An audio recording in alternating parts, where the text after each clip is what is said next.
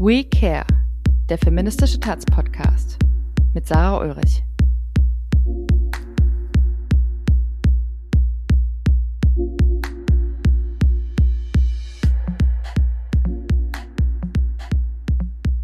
Heute Barrierefreiheit. Ja, willkommen zur zweiten Folge der zweiten Staffel von We Care, dem feministischen Taz-Podcast. Ich bin Sarah Ulrich, ich bin freie Journalistin und arbeite unter anderem als Reporterin und Moderatorin und bin in verschiedenen feministischen Zusammenhängen aktiv. Ja, und wie bereits in der ersten Folge erläutert, hat die erste Staffel vor allem Perspektiven auf emotionale Arbeit und Care aufgemacht. In der zweiten Staffel wollen wir thematisch nochmal etwas zugespitzter werden. Wir wollen uns breite, populäre Themen anschauen und diese mit einem feministischen Blick besprechen, analysieren und diskutieren. Falls ihr die erste Staffel noch nicht gehört habt, dann könnt ihr das jetzt gerne noch nachholen. Ihr findet sie wie alle anderen Taz-Podcasts auf taz.de slash podcast sowie bei Spotify, iTunes und Deezer. Heute geht es also um Barrierefreiheit. Laut einer Definition heißt es, wenn etwas barrierefrei ist, dass es leicht und einfach für alle Menschen zugänglich ist. Aber ist das denn die Realität in unserer Gesellschaft? Und was heißt leicht und einfach? Und vor allem, was heißt für alle? Wir wollen also heute, heute in dieser Folge darüber sprechen, was bedeutet Barrierefreiheit eigentlich? Was bedeutet Hilfe in unserer Gesellschaft? Wie können wir Care und Fürsorge barrierefreier denken? Und was hat das eigentlich alles mit Feminismus zu tun? Und dafür habe ich Jana Zöll und Steven Solbrick eingeladen. Steven Solbrick, aka Stevel Knievel, arbeitet seit mehr als zehn Jahren mit unterschiedlichen Formaten zu Post-Development Theory, zu Faschismus, Rassismus, Sexismus sowie zu Ableismus und Crip Theory. Unter inklusive Kulturvermittlung coacht Steven seit mehreren Jahren Vereine und Organisationen zur Inklusion und Barrierefreiheit im Kunst- und Kulturbereich. Und Jana Zoll, aka Jane Blond, absolvierte von 2004 bis 2008 ihre Schauspielausbildung an der Akademie für Darstellende Kunst in Ulm. Seit 2014 ist sie als Künstlerin, Coach und Beraterin tätig. Aufgrund ihrer Körperbehinderung ist sie selbst Assistenznehmerin und sie ist als freiberufliche Performerin und Beraterin tätig. Und gemeinsam forschen sie und arbeiten an Themen der Care, Assistenz, Pflege und Hilfe. Und ihre Ergebnisse haben sie unter anderem in einem Konzeptionstagebuch dokumentiert, sowie als Performance unter dem Namen We Don't Care erarbeitet. Ja, und jetzt erstmal Hallo Jana und Steven und schön, dass ihr da seid. Hallo. Hallo. Danke für die Einladung. Ich würde einmal mit einem Zitat von euch anfangen. Ihr beschreibt die Performance als Zitat eine Geschichte über Care-Arbeit aus der Perspektive von Menschen, die in normativen Rollenzuschreibungen diejenigen sind, um welche sich gekümmert werden muss. Ihr stellt also in dieser Performance alle möglichen Fragen. Und im Fokus steht die Frage, wer kehrt, wer wird bekehrt und umgekehrt. Und ja, diese Arbeit ist sehr politisch. Also wenn man sich dieses Konzeptionstagebuch anguckt, dann merkt man, dass sie darin sehr viele politische Gedanken verhandelt und sehr ähm, viele Diskurse auch aufgreift. Und ihr fragt auch, Zitat, wer soll mit wem, wo und wie in Zukunft zusammenleben, sich dabei kümmern, unterstützen, arbeiten. Und ihr sagt ganz klar, wir dürfen diese Frage nicht Sozialdarwinistinnen der Neurechten noch elitäreren, nicht bei barrierefreien Kreisen oder kalkulierenden BuzzworderInnen überlassen. Das ist ein Zitat aus eurem Konzeptionstagebuch. Mich interessiert, wie ihr quasi daran gegangen seid, auch aus einer politischen Perspektive und was, was die Antworten sind, die ihr geben wollt. Also im Prinzip, was sind eure Rechercheergebnisse für dieses Stück? Was habt ihr in, der, in dieser Phase der Interviews und der Recherche, die oder Interviews, die ihr geführt habt und der Recherche an Erkenntnissen gewonnen? Der Startpunkt äh, für mich war auf jeden Fall ein sehr persönlicher natürlich. Das Thema Hilfe, Assistenz, Care begleitet mich natürlich schon im Grunde mein Leben lang als Assistenznehmerin. Und dann kam dazu eben Anfang der Corona-Pandemie das Thema Triage, was mich sehr, sehr bewegt hat, mir sehr das Gefühl gegeben hat, dass mein lebenswert in dieser Gesellschaft auch heute noch ähm, in, sehr in Frage gestellt wird. Und von dem Punkt aus bin ich sozusagen, sind wir auch in die Recherche gestartet ähm, und haben eben daraus zu verschiedenen äh, Themen eben recherchiert, äh, zum Beispiel eben auch, ähm, wie das auch seit der NS-Zeit so verhandelt wird. Ähm, Jetzt habe ich mich schon ver verrannt. Ähm, Steven, magst du übernehmen?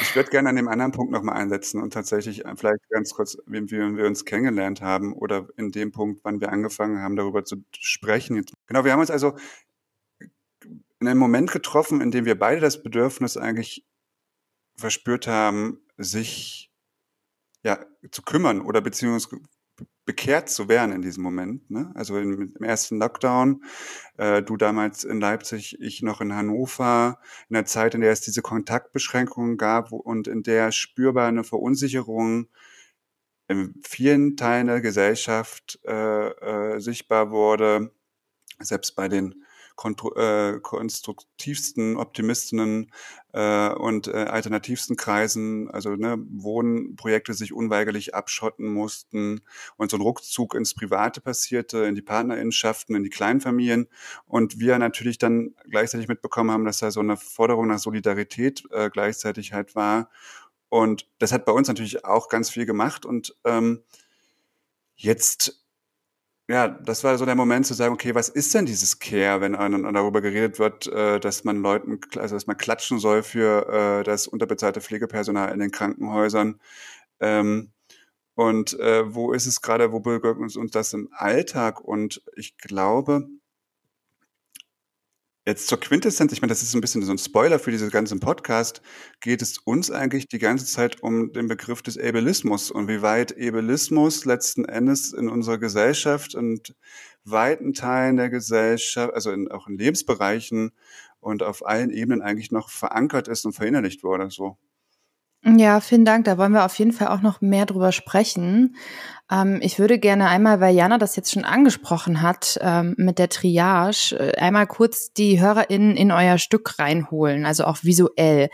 Ähm, die Schlussszene, ähm, ich, ich, würde sie jetzt mal mit meinen Augen beschreiben. Also ich habe das Stück ähm, sehen können, sehen dürfen. Ähm, die Schlussszene ist so, dass Jana auf dem Boden liegt, sich nicht mehr rührt und dann äh, kommt eine Krankenschwester und Steven ruft dann Bon Triage. Und ähm, das ist natürlich so eine so eine Szene, die einem, äh, also die die die die hat eine Wirkkraft und damit, damit endet dieses Stück und es ist natürlich, ihr geht aus diesem Stück raus mit einer Message, ja, mit einer ganz klaren, äh, mit einer ganz klaren, auch, auch schockierenden Message, sage ich mal. Und dieses Thema Triage, Jana hat es angesprochen, ist eben in der Corona-Krise auch viel, nochmal viel präsenter geworden. Also die Frage, wer wird im Falle eines Notstandes zum Beispiel an Beatmungsgeräten auf den Intensivstationen beatmet? Und ähm, vielleicht können wir da nochmal den Bogen schlagen. Auch jetzt aktuell ist ja die Corona-Krise nochmal noch mal viel stärker zugespitzt worden. Also die, die aktuelle Lage in Deutschland ist ja ähm, ja, erschreckend. Ähm, was, was würdet ihr sagen, habt euch, hat euch das über die Gesellschaft gelehrt? Also diese Erkenntnis, ähm, was ihr da in diesem Stück quasi auch verarbeitet habt an, an gesellschaftlichen, äh, zum einen Erfahrungen und zum anderen Beobachtungen, die ihr gemacht habt, wie zum Beispiel eben, ähm, dass in der Corona-Krise die Triage nochmal ähm, zum Thema geworden ist und auch andere, auch andere Formen der Ausgrenzung und Diskriminierung durch diese, durch diese Krise nochmal, noch viel stärker in den Fokus gerückt sind oder viel, viel schärfer geworden sind, sagen wir so. Ähm, was, was habt ihr da, was habt ihr da für Beobachtungen machen können jetzt in dieser Krisenzeit oder auch aktuell? Wie geht es euch da? Also, für mich ist es tatsächlich, hat es nochmal gezeigt, wie fragil die, ich sag's jetzt auch einfach mal, angeblichen Fortschritte in Richtung ähm, Antidiskriminierung und angeblichen Fortschritte, was so ähm, Bewertung von Lebenswert etc. sind. Also wie schnell Menschen und Gesellschaft zurückfallen, ja, letztlich auch einfach im Kleinen wie im Großen in altbekannte Muster, wenn es für sozusagen einen selbst eng wird oder scheinbar eng wird oder eigene Ängste angetriggert werden. Das fand ich schon sehr bemerkenswert.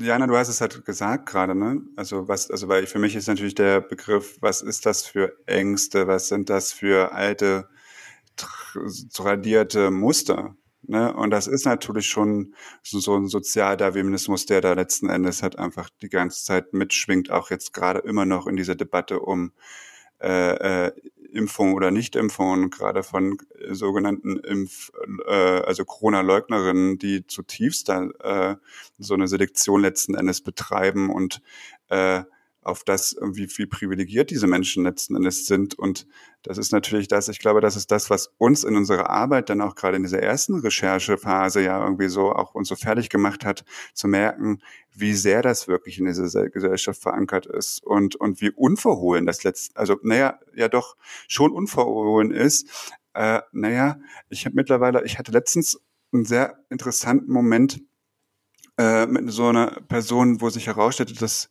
sie letzten Endes so eine ja, Impfverweigerin letzten Endes war, äh, bei der ist so eine ganz krude Diskussion, die fing erst an, wo ich dachte, okay, da sitzt äh, eine Alternative, vielleicht linksliberale, vielleicht sogar linke Person neben mir oder sitzt mir gegenüber, wo am Ende dann trotzdem halt einfach klar wird, äh, die halt sagt, also sie sagte, natürlich möchte ich Menschen mit Behinderung nicht, dass die sterben oder dass die halt einfach getötet werden oder ermordet werden oder Menschen, also schwache Menschen, ne? also es ging dann um schwach und stark, ähm, äh, aber also trotzdem äh, möchte ich ja irgendwie trotzdem frei, also eine Freiheit, eine Selbstbestimmung auf meinem, äh, an meinem Körper halt haben. Und wo mir klar wurde, okay, diese Selbstbestimmung wird nur ganz bestimmten Menschen eingeräumt. Und das ist, was ich schon meinte, so sehr tief verwurzelt dieses, dieses, dieses, dieses sozialdarwinistische Denken. Und das geht, das hat mich sehr, sehr, sehr, sehr, sehr, sehr, sehr schockiert, ja.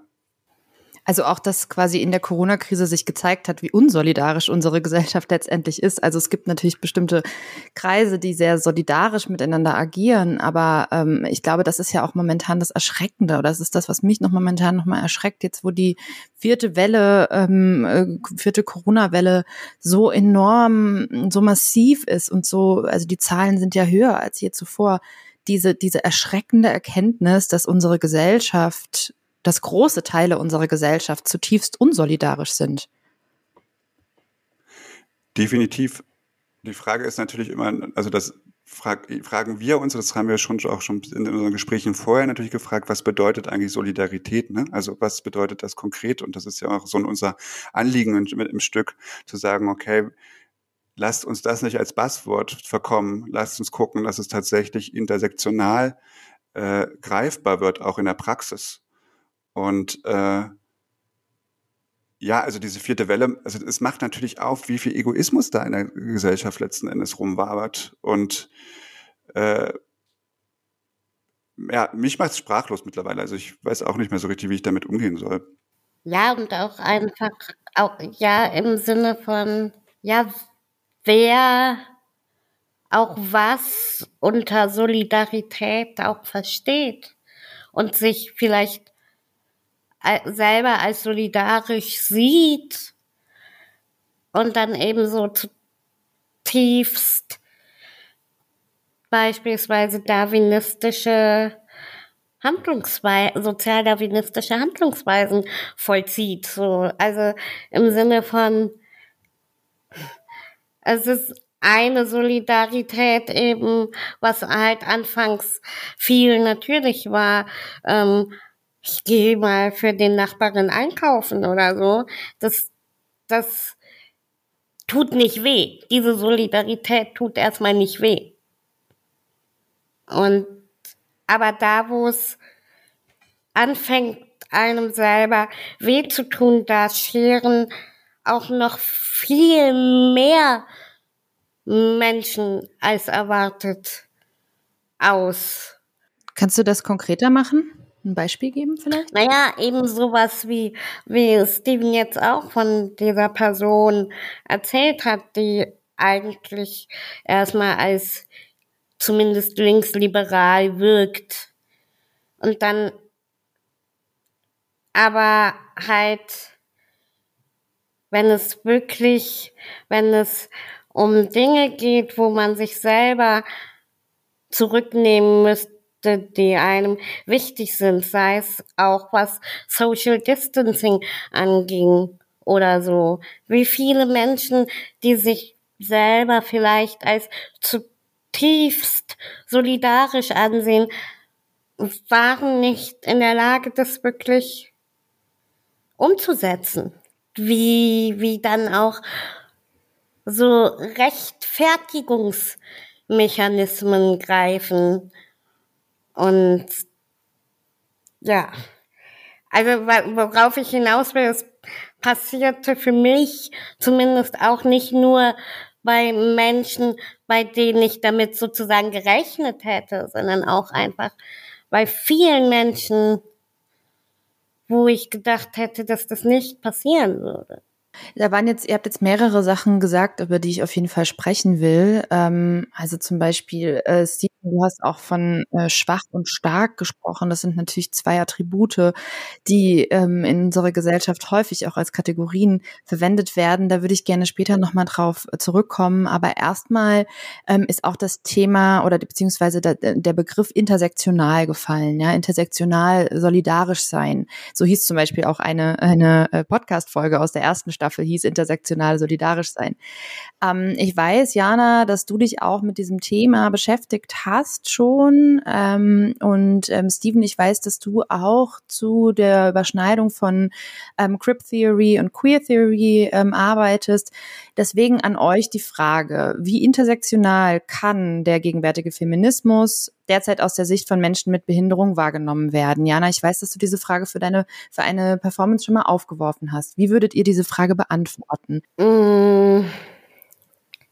Also, ich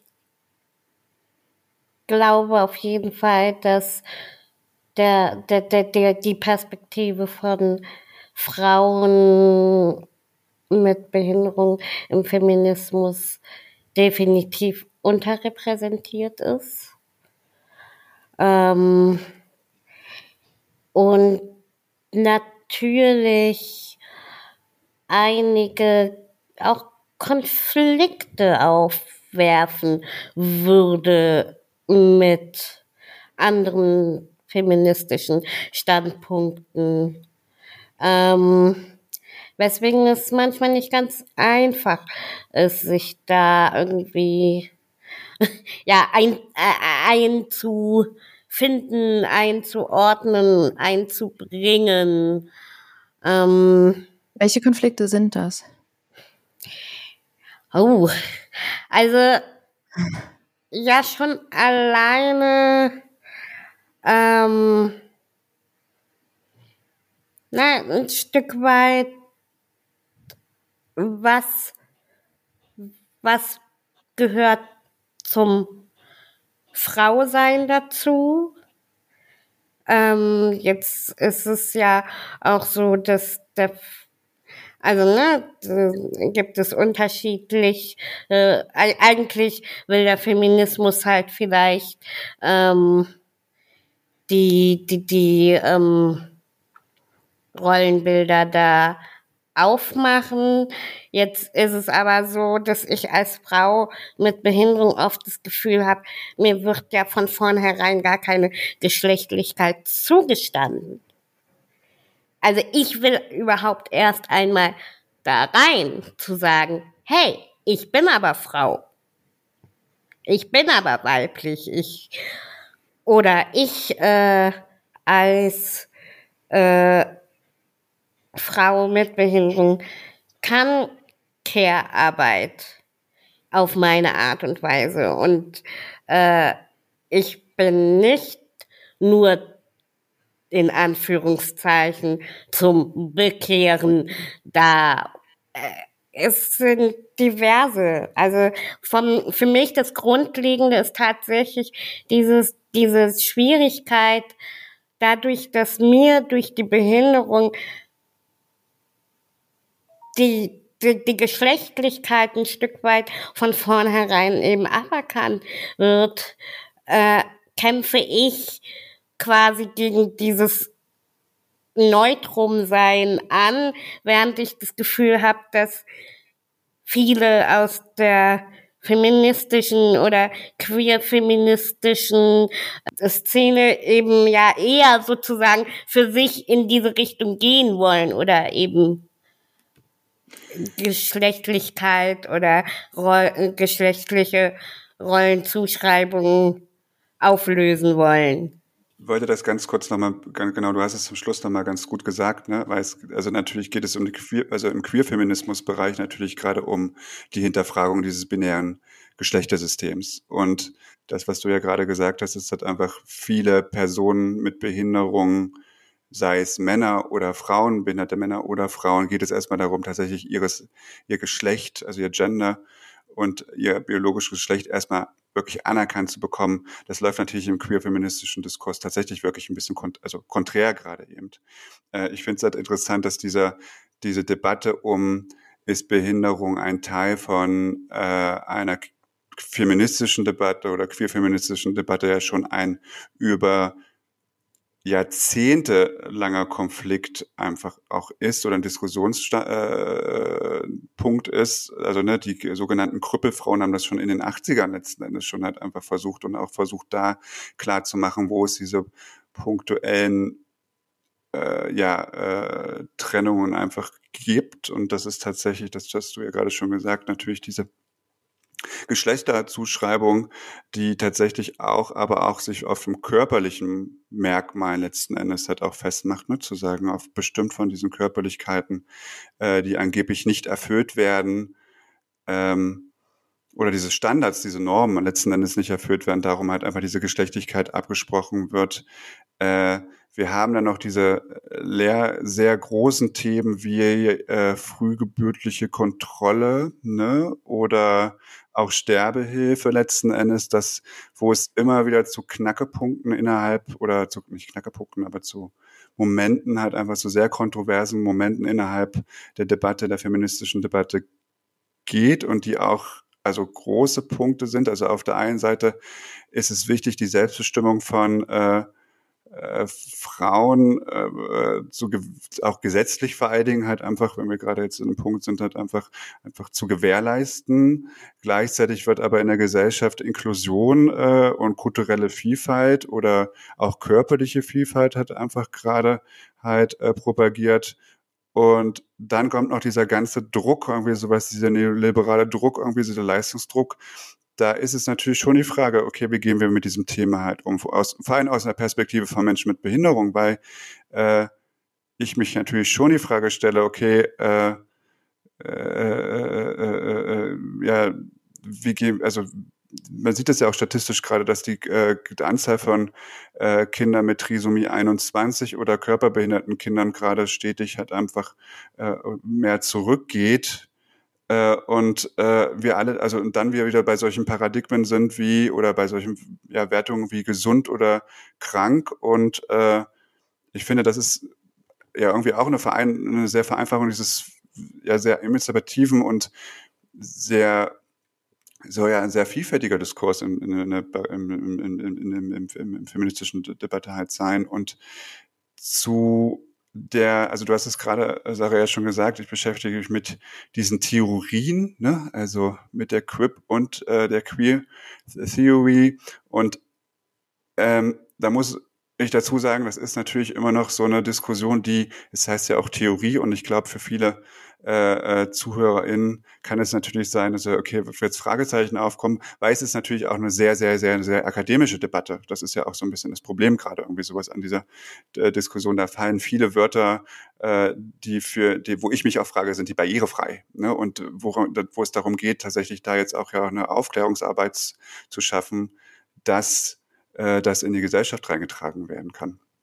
Also es ist auch, so wie ich das jetzt verstehe, ähm, ist, geht es da tatsächlich auch um identitätspolitische Debatten und die Frage von wer, ähm, wer wird eigentlich ähm, mitgedacht und wer ist wer ist mitgemeint, wenn es um bestimmte Kämpfe geht und ähm, da auch immer noch, wenn ich das jetzt so raushöre von euch, korrigiert mich, wenn ich da falsch liege, quasi von euch die Wahrnehmung besteht, dass ähm, Menschen mit Behinderung, Jana dort ist angesprochen, insbesondere Frauen mit Behinderung oft ähm, nicht das Subjekt von zum Beispiel jetzt queer-feministischen Kämpfen sind. Ist das, ist das das, was ihr, was ihr sagen wollt? Also auch als Kritik quasi, dass eben ein Queerfeminismus vielleicht an Stellen nicht so inklusiv ist, wie äh, es vielleicht angenommen wird oder wie es erwünscht ist?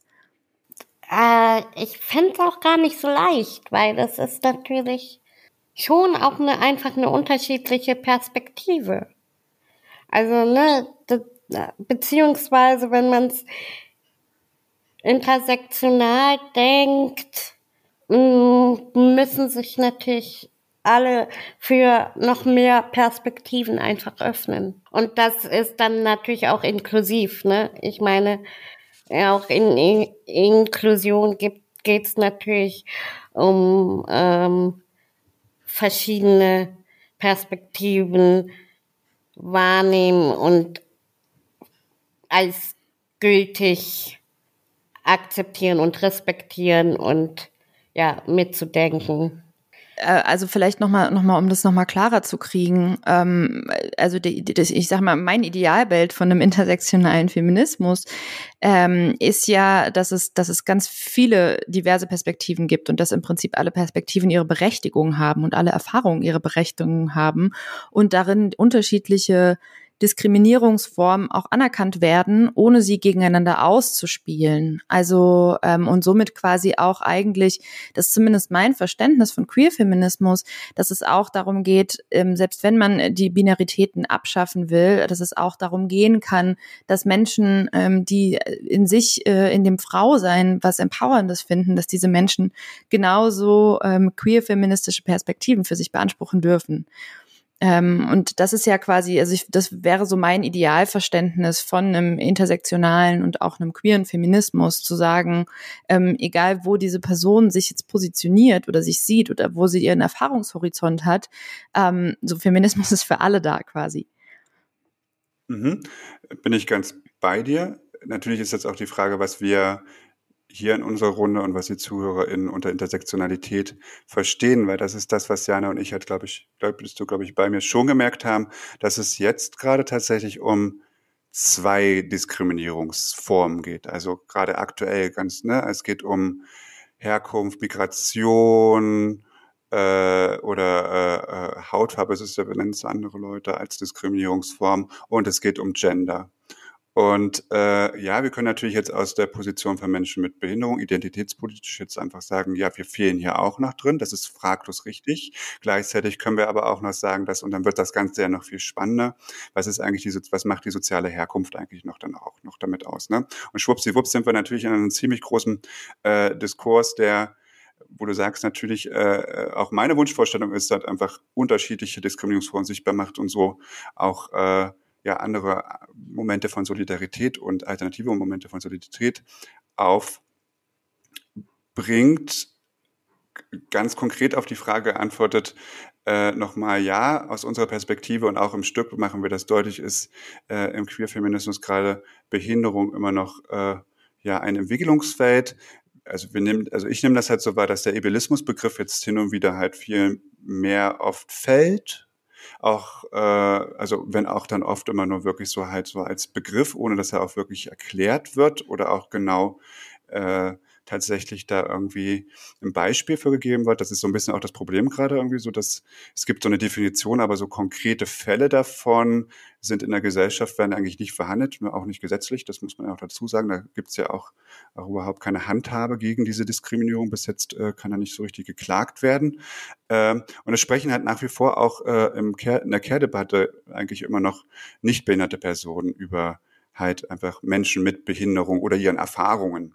Und äh, da wäre es natürlich ganz schön, wenn wir mehr Personen, ob es nun Frauen mit Behinderungen am besten äh, oder, oder was heißt am besten, aber feministische Frauen mit Behinderung natürlich dazu äh, äh zu Wort kommen oder halt queere Personen mit Behinderung. Das wäre natürlich schon mal ein Schritt hin zu mehr Intersektionalität. Äh, eine Art und Weise, das anzugehen, ist das Konzept ähm, der Arbeit, die disability-led ist. So habt ihr es genannt. Ähm, vielleicht könnt ihr erklären, was ihr damit meint und die Frage, wie lässt sich unter diesem Begriff auch ähm, Kultur und Kunst und auch ähm, ja Politik, politisch ähm, handeln oder wie, wie lässt sich wie lässt sich innerhalb innerhalb von Kultur und Politik mit disability-led Perspektiven arbeiten und dadurch auch was verändern mit diesem Anspruch? Und was bedeutet das überhaupt? Zunächst ist es wichtig festzustellen, dass auch der Begriff gerade halt mehr und mehr halt äh, an Sichtbarkeit und äh, Verbreitung halt sich findet, was natürlich auch eine Gefahr aufmacht der Vereinnahmung und gerade auch der Vereinnahmung von Menschen ohne Behinderung und sich das so ein bisschen auf die Fahne zu schreiben, zu sagen, äh, wir machen hier Disability-led, äh, aus der Begriffsherkunft meint es tatsächlich, dass Projekte, Zusammenschlüsse, Vereine, Organisationen tatsächlich von Menschen mit Behinderungen ja, let, geführt werden, geleitet werden und dass die Entscheidungskompetenzen bei Menschen mit Behinderung zunächst liegen. Und äh, dort auch tatsächlich dann praktisch das Machtgefälle so innerhalb so einer Organisation, wenn sie inklusiv dann gestaltet wird, bei einem Leitungsteam von Menschen mit Behinderungen, also dort einfach die Entscheidungsgewalt erstmal liegt, die Entscheidungsteilhabe liegt. Hm. Und klappt das in der Realität? Wie sieht das aus? Wie sind da eure Erfahrungen aus dem Kulturbereich? Schwierig. Schwierig. Also es ist ja sowieso sehr neu sind ja sowieso gerade in dem Bereich bisher wenige Menschen mit Behinderung oder zumindest die auch klar sich als Menschen mit Behinderung in der Öffentlichkeit definieren. Ähm, oder den Zugang dazu haben. Ja, und es ist ein, ja, das ist der Grund, dass sie den Zugang nicht haben. Aber de facto eben, es sind ja derzeit kaum Menschen mit Behinderung in der Machtposition, in der leitenden Position. Und da, wo es passiert oder versucht wird oder da ist es schon offensichtlich auch nicht so einfach, dann halt auch die entweder die Rolle einzunehmen oder eben auch die Macht abzugeben. Es ist ja immer ein Spiel miteinander. Macht nehmen, dafür muss jemand anderes sie auch abgeben. Und das ist, wenn es überhaupt so weit kommt, offensichtlich auch nicht so einfach. Weil, weil es natürlich auch Jahrzehnte, Jahrhunderte lang anders war und natürlich auch gerade Menschen mit Behinderung was anderes gelernt haben, dass sie nicht, dass sie eben nicht die Macht haben. Ja, vielleicht noch mal, also genau bei diesem, wenn wir bei diesem, diesem Thema mal bleiben, Hierarchien und Machtgefälle und ähm, äh, Machtbeziehungen ja auch. Ne? Also Steven, du hast vorhin von den Wörtern, wir haben, ich habe das schon kurz angesprochen, äh, schwach und stark gesprochen, dass das eben Zuschreibungen sind, ähm, die in dieser Gesellschaft immer noch sehr wirkmächtig sind. Und ihr habt für die Recherche für euer Stück habt ihr auch Interviews mit Personen geführt, die Pflege und oder Assistenz in Anspruch nehmen und oder geben. Ähm, also in, in, diesem Bereich quasi Interviews mit involvierten Personen geführt. Und es geht in diesen Interviews auch viel um Grenzen der Person, die in diesem Augenblick gerade Care benötigt. Und ähm, ich fand da ein Zitat ganz interessant, ähm, nämlich eine Person, die sagt, es ist eine Beziehung, die nicht auf Augenhöhe passiert. Also quasi diese, diese Beziehung, in der eine Person in dem Moment Care benötigt und ähm, eben in, in einer Position ist, wo sie diese, wo diese, wo sie diese empfängt, was ja nicht heißt, dass sie die nicht in einer anderen Situation auch geben kann. Ne? Das hattest du ja, oder hattet ihr ja auch eben schon angesprochen, ja. Aber ähm, nichtsdestotrotz sind gerade diese, diese Beziehungen, in denen Menschen mit Behinderung stecken, so habe ich es aus eurem Stück rausgelesen oder interpretiert, diese Beziehungen immer noch sehr von der Hierarchie geprägt, die eben ähm, die Menschen mit Behinderung in eine, in eine schwächere Position drängen, in eine abhängige Position drängen. Ähm, wie lassen sich denn diese sehr hierarchischen Beziehungsdynamiken verändern? Also ob jetzt im Arbeitskontext oder im persönlichen Kontext. Also wie können wir denn Care-Beziehungen mehr auf Augenhöhe denken? Und ähm, welche Bilder von Care-Arbeit haben wir da auch verinnerlicht, die dir da uns da im Weg stehen? Also erstmal würde ich dazu gerne sagen, ähm, das Spannende in, an dem Zitat ist, dass in dem Interview die Person das genau umgekehrt meinte in dem Falle, dass sie in, nämlich in der Assistenzbeziehung, dadurch, dass es ein professionelles und ähm, Verhältnis ist und die ähm, Assistenz, äh, Assistenzen oft direkt bei den assistenznehmenden Personen angestellt sind, dass die interviewte Person in dem Fall meinte, die Augenhöhe des Machtgefälle ist so rum, er ist äh, Chef mm, und mm, ähm, ja. genau, das fand ich sehr spannend, weil natürlich ist es so rein vertraglich so festgelegt und ich finde es spannend, dass diese Person es offensichtlich auch so erlebt, aber da halt auch kein, zum Beispiel keine Eindeutigkeit. Also man, man kann das schon vertraglich, also das ist zum Beispiel eine Sache, die man machen kann. So dieses Assistenzmodell ist schon ähm, was, was dieser klassischen Hierarchie klar entgegenwirkt und äh, eben aus diesen größeren Strukturen äh, rausnimmt, die natürlich starrer sind. Und trotzdem, natürlich, es existiert aber auch da eine Hierarchie.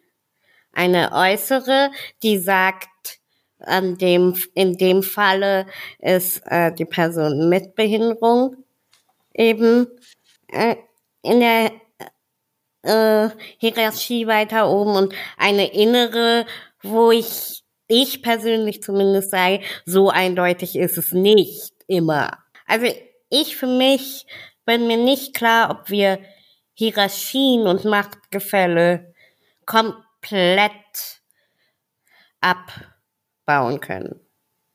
Ich glaube, diese Frage, was haben wir, also wirklich alle, für Körperbilder verinnerlicht und was hat das sich über Jahrhunderte, so wie du es gerade schon gesagt hast, äh, tatsächlich auch für gesellschaftliche Strukturen und wie auch äh, du gerade gesagt hast, Hierarchien hat aufgemacht. Ne? Und ähm, mir geht es, also ich merke ja auch, dass sich zum Beispiel jetzt auch im queerfeministen Diskurs natürlich auch gerade so Körpernormen hinterfragt werden, äh, wobei ich da immer noch der Meinung bin, dass halt einfach äh, diese Körperlichkeit von Menschen mit Behinderung halt einfach tatsächlich diesen äh, äh, Parametern behin äh, gesund, nicht gesund, äh, äh, behindert, nicht behindert, natürlich auch sowas wie Verletzbarkeit oder äh, äh, selbstbestimmt äh, zugeschrieben werden und äh, dass da wir eigentlich noch viel, viel mehr drüber nachdenken müssen. Also ich meine, ich merke ja auch,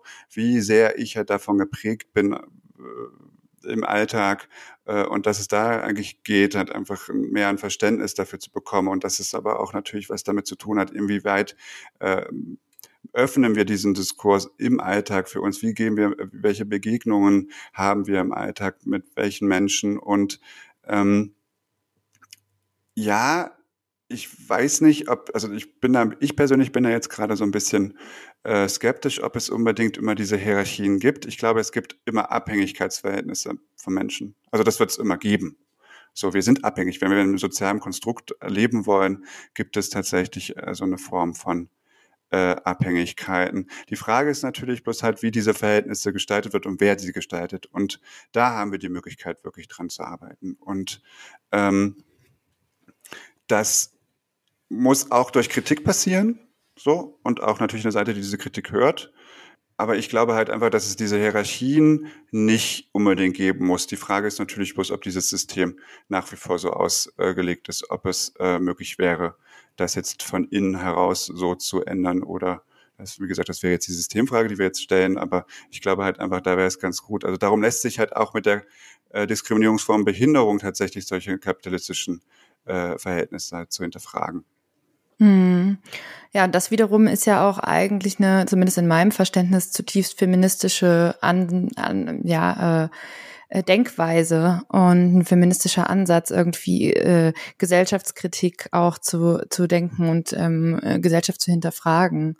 Ähm, das finde ich auf jeden Fall sehr interessant.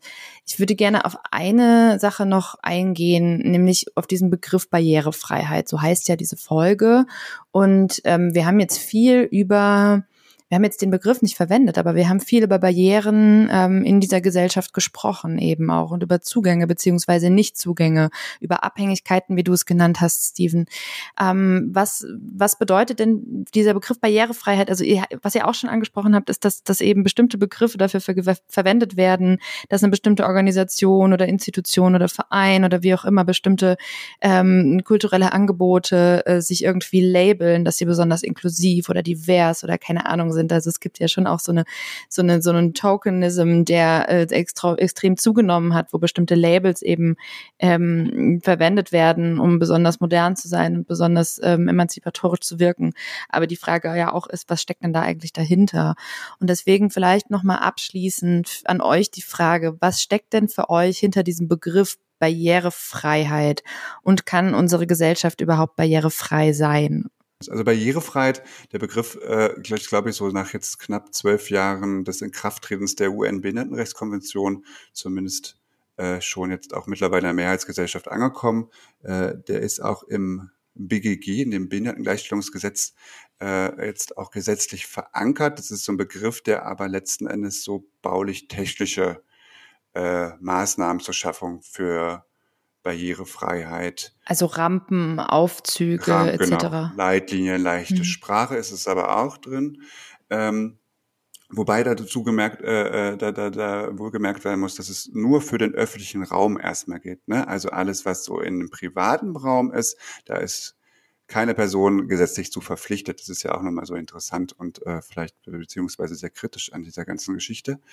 Äh, und wir beide, glaube ich, äh, finde den Begriff darum eigentlich auch gar nicht mehr so treffend und reden darum gerne vom Zugang, also vom Access, weil Access halt einfach definitiv mehr meint und Access meint tatsächlich auch so eine bestimmt, also geht ein bisschen mehr darüber hinaus auch tatsächlich auch so eine Art von Haltung. Also es gibt den Begriff der Access Intimacy, den äh, die äh, queere Aktivistin, Disability Justice Aktivistin äh, Mia Mingus äh, sehr stark geprägt hat, wo es erstmal darum geht, dass es so eine Art von Zugangsintimität, ich würde es tatsächlich so als äh, Selbstverständnis äh, für Zugang, also dass jeder Person letzten Endes bewusst sein muss, dass eine andere Person eine Art von Zugang braucht.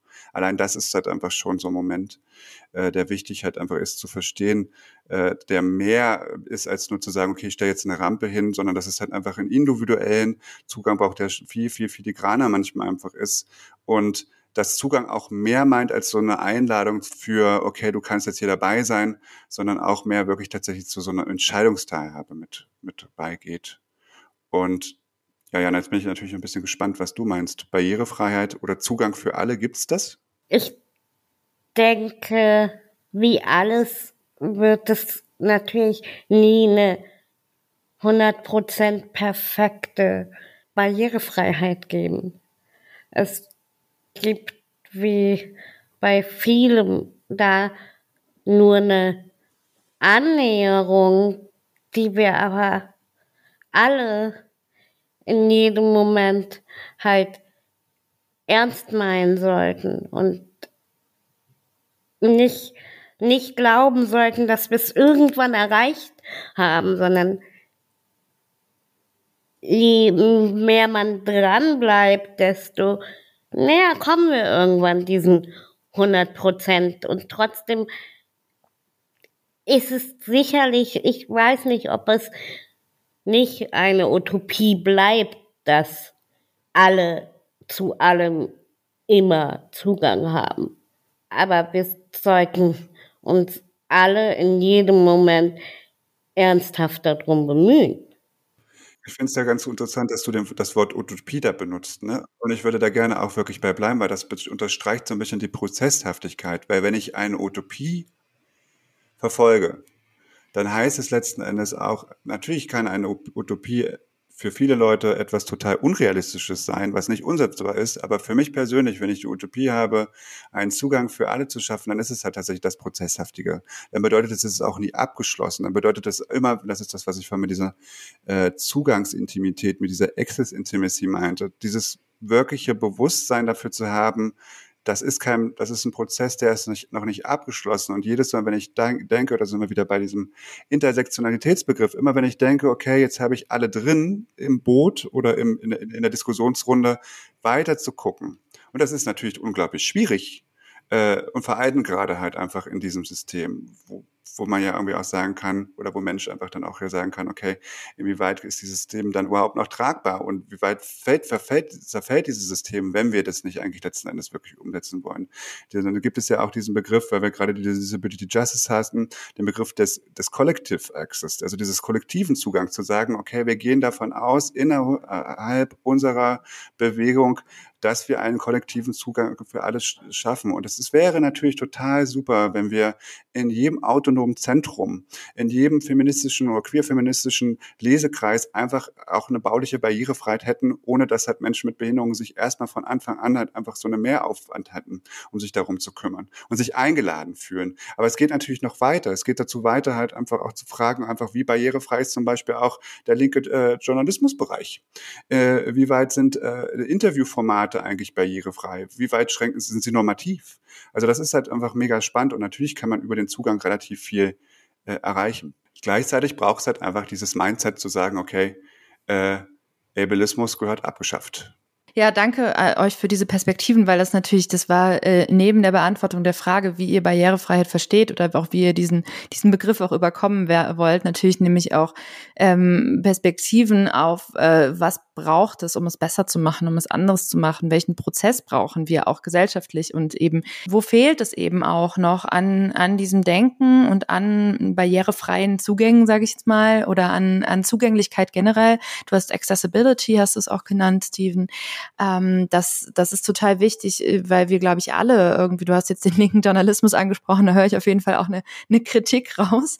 Ähm, ich meine den ganzen Journalismusbereich natürlich. Ja. Ne? Also ich bin jetzt nicht besser für den linken Journalismus jetzt irgendwie eine Ruhe geben, aber. Ja, nee, nee, klar, nee. Und ich finde genau das ist ja aber auch das Wichtige, dass wir alle eben erkennen, äh, dass, dass das in, in allen gesellschaftlichen Bereichen da noch viel zu tun gibt und dass eben diesen Prozess des stetigen Hinterfragens auch ähm, wir, ja, wir weiter auch immer stetig hinterfragen sollten, wo wir da gerade stehen. Und das ja auch Fragen von Sichtbarkeit zum Beispiel ist und wer spricht eigentlich über was. Da hatten wir auch am Anfang schon drüber gesprochen. Deswegen vielen Dank auch nochmal für diese Perspektive. Ich würde gerne den Podcast oder diese Folge damit beenden, ähm, mit der Frage, was eure Lieblingsszene aus eurem Stück ist. Und ähm, vielleicht könnt ihr diese Szene beschreiben und warum es eure Lieblingsszene ist. Und vielleicht könnt ihr auch nochmal sagen, wo man denn sich mit eurem Stück befassen kann, ob man es nochmal irgendwo sehen kann oder äh, das nachlesen kann, das Konzeptionstagebuch und so. Wow. Zum eigenen Stück die Lieblingsszene benennen, finde ich echt schwierig. Also, weil man ja so sehr an allem irgendwie gearbeitet und letztlich auch an allem hängt und irgendwie das natürlich alles so zusammenhängt. Ich, ja, ich finde einfach un, unser Bild mit dem Kehren generell ganz gut. Ich mag unseren unseren Satz, äh, wer kehrt, wer wird bekehrt und umgekehrt, aber auch natürlich, dass äh, ich am Ende weggekehrt werde. Aber es, ja, ich hänge an sehr, sehr vielen Szenen. Ich, genau. Und ähm, wie es mit dem Stück weitergeht, wo man es sehen wird, ähm, ist noch nicht so ganz klar. Wir hoffen darauf, dass es eine Wiederaufnahme und Gastspiele geben wird. Aber das äh, wird sich wohl noch zeigen. Ich würde da jetzt einfach, ich finde diese Frage auch mega äh, schwierig. Ich glaube aber, ich würde mich ein bisschen rausreden und zwar mit, äh, um noch ein bisschen mehr Neugierde für dieses Stück zu äh, entwickeln vielleicht. Und zwar finde ich eigentlich, ich glaube, das war, das ist für Menschen, wenn sie die Szene sehen, äußerst äh, äh, irritierend, und zwar die Szene, die wir die kleine Anfrage genannt haben, nämlich indem wir es geschafft haben, zumindest in dem Stück einfach mal die Hierarchien äh, von tauben Personen anzusprechen und wir einen tauben Nachrichtensprecher äh, äh, praktisch äh, mit ins Stück integriert haben, äh, der die ganze Zeit Gebärden dolmetscht und wir bewusst gesagt haben, wir lassen die Untertitel weg. Äh, und äh, das für mich so eine Szene ist, die sehr stark ist, allein was dann trotzdem zu sehen ist für äh, Menschen, die keine Gebärdensprache kennen. Äh, die ist für mich sehr stark, aber vielleicht auch so ein bisschen, weil ich weiß, was die Person jetzt, also was unser Nachrichtensprecher da gedolmetscht. Ähm, genau, das ist eine der zehn, die ich sehr stark finde. Aber wie gesagt, ich finde sie alle eigentlich sehr, es wäre ja ein bisschen blöd zu sagen, ich finde keine davon gut. Ähm, das Stück, also Information findet ihr tatsächlich auf diesem, auf unserem Konzentrationstagebuch, was wir äh, äh, in diesem im Rahmen der Forschungsresidenzen beim Künstlerinnenhaus äh, Museumtum gemacht haben, äh, einfach eingeben, glaube ich, halt bei äh, eurer Suchmaschine James Blunt and that Steve Knievel äh, Blog, dann findet ihr den Blog und zum Stück gibt's tatsächlich äh, noch Informationen, auch den Trailer bei äh, Unlabel, also der Produktionsfirma, die mit uns dort jetzt dieses Stück praktisch in Köln produziert hat. Da gibt es einen Trailer, ich glaube, der macht, also mir macht der auf jeden Fall auch Spaß. Da hat die äh, äh, Leib und Seele, die Produktionsfirma, die den praktisch die filmische Aufgabe, äh, also die dokumentarische Aufgabe für das Stück hatte, äh, ganze Arbeit geleistet, finde ich. Genau, das gibt es da zu sehen. Mhm. Ja, vielen Dank. Ich werde die Sachen auch in den Show Notes verlinken. Das heißt, ihr könnt einfach auf die Show Notes dieser Folge klicken und dann äh, findet ihr sowohl den Trailer als auch das Konzeptionstagebuch. Ja, danke schön, Anjana und Steven. Danke für eure klugen Gedanken und eure spannenden Perspektiven und dass ihr uns ein bisschen in eure Arbeit reingeholt habt. Ich hoffe, dass wir noch viel mehr von euch lesen und hören und sehen werden. Äh, danke, dass ihr euch die Zeit genommen habt. Ja, danke auch. Ja, vielen Dank auch, ja. Danke an euch auch fürs Zuhören bei der zweiten Folge der zweiten Staffel von We Care. Und auf dieses Thema Barrierefreiheit hat mich unter anderem ein Austausch mit den beiden Kuratorinnen Juliane Schickedanz und Anna Jele von der Kunsthalle Osnabrück gebracht. Die Kunsthalle ist auch Medienpartnerin für diesen Podcast und Barrierefreiheit ist das Jahresthema der Kunsthalle. Anfang November ist die Ausstellung in die zweite Runde gestartet, mit wirklich tollen Perspektiven auf das Thema Barrierefreiheit. Das Programm der Kunsthalle kann ich euch daher sehr ans Herz legen. Schaut das mal nach. Dieser Podcast erscheint monatlich auf taz.de und bei den Podcast-Streamingdiensten iTunes, Spotify und Deezer. Aber unabhängiger, kritischer Journalismus, feministischer Journalismus kostet auch Geld. Daher, wenn ihr wollt, unterstützt uns doch bei unserem solidarischen Bezahlmodell Taz zahl ich. Das könnt ihr einmalig tun oder regelmäßig und so garantiert ihr unabhängigen Journalismus und unabhängige Podcasts wie diesen. Den Link findet ihr unter taz.de slash podcast minus zahl ich. In der nächsten Folge wird es um das Thema Wut gehen. Bis dahin, passt auf euch auf, seid lieb zueinander und bleibt solidarisch. We Care, der feministische Taz Podcast. Von und mit Sarah Ulrich. Redaktionelle Leitung Anne Fromm. Technische Leitung Nikolai Kühling.